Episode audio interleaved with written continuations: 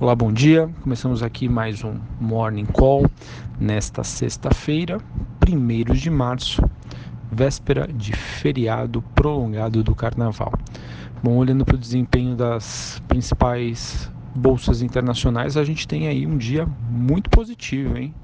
Xangai subindo quase 2%, é, Japão subindo mais de 1%, né? esses mercados já estão fechados. O que moveu aí o, o, o dia por lá foi, foram dois assuntos. Né? O primeiro foi divulgado o PMI de manufaturas Caixin de fevereiro, que subiu aí mais do que o esperado. Não no nível ideal, mas foi uma sinalização aí um pouco mais positiva, o que acaba trazendo aí um pouquinho de alívio é, para os investidores lá que estão, estariam com receios sobre o desempenho da economia chinesa. Outra boa notícia foi que um índice global disse que vai aumentar o peso das ações da China em meio a essa movimentação de queda é, o que acaba movimentando aí a indústria de fundos passivos que seguem esses índices de referência e acabam aumentando aí a demanda por ações chinesas. E de acordo com a Bloomberg, os Estados Unidos estariam finalizando aí acordo com a China, mas o debate continua aí sobre se é necessário exigir algumas concessões adicionais. Olhando para o desempenho das commodities, a gente tem um dia relativamente positivo. O petróleo WTI tem uma alta leve de 0,10. Os metais sobem em Londres. Os principais pares da Vale, a gente tem a BHP e a Rio Tinto também com altas leves.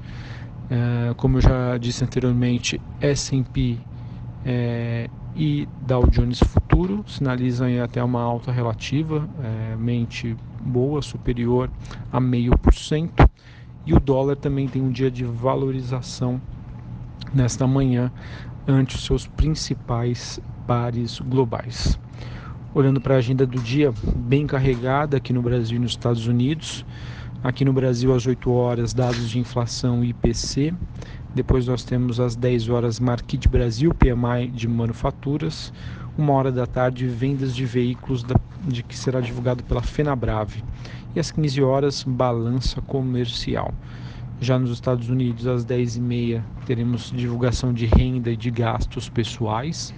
11h45, PMI de manufatura. Uh, Meio-dia, manufaturados e SM. E também o sentimento da Universidade de Michigan. O, hoje nós temos o Banco Central ofertando aqui no mercado brasileiro até 14.500 contratos de swap cambial para rolagem de contratos de abril. Passando agora para o noticiário corporativo, é, tivemos algumas empresas aí que divulgaram seus dados de balanço referente ao quarto tri do ano passado. A Ering divulgou um lucro é, líquido de 95 milhões de reais, com crescimento aí de, um, de 11%. Porém, as suas receitas de vendas caíram 1%. A empresa vendeu menos, mas acabou ainda sendo um pouco mais efetiva. A gente teve também a MRV divulgando um lucro líquido de 191 milhões de reais, um aumento de quase 6% em comparação com o mesmo período do ano passado. A companhia que espera aí é, no prazo de dois a três anos a chegar a um patamar de vendas de 60 mil unidades, ou seja, uma, uma expansão aí de dois dígitos na receita. A gente teve também a transmissão paulista divulgando um lucro de 708 milhões de reais no quarto tri, uma alta aí de 355%, tá? se comparado com o mesmo período do ano passado.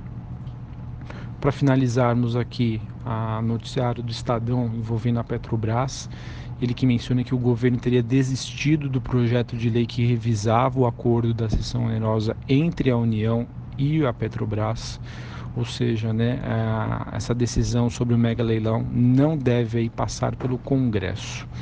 E a Oi que teve uma após ela ter uma sentença favorável em Angola, ela deve receber aí cerca de 2,4 bilhões de reais. A, a Oi, que é sócia da Unitel, a maior operadora é, da Angola, também ganhou aí mais influência no conselho da companhia. Bom, pessoal, acho que esses são os principais fatos, notícias aí do dia.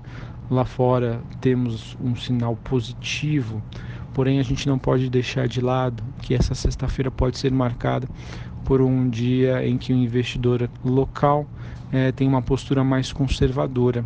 Isso porque, dado o feriado de carnaval, a bolsa só retoma na quarta-feira após é, o meio-dia, né? No caso, as bolsas retornam aí é, às 13 horas, uma hora da tarde, horário de Brasília.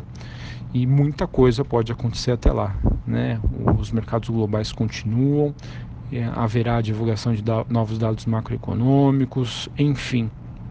Então eu acredito que mesmo com o dia bastante positivo lá fora, que tenderia normalmente a influenciar positivamente aqui, o investidor local deve ter uma postura mais conservadora, dado o feriado de carnaval que faz com que as bolsas só retornem no dia 6 às 13 horas.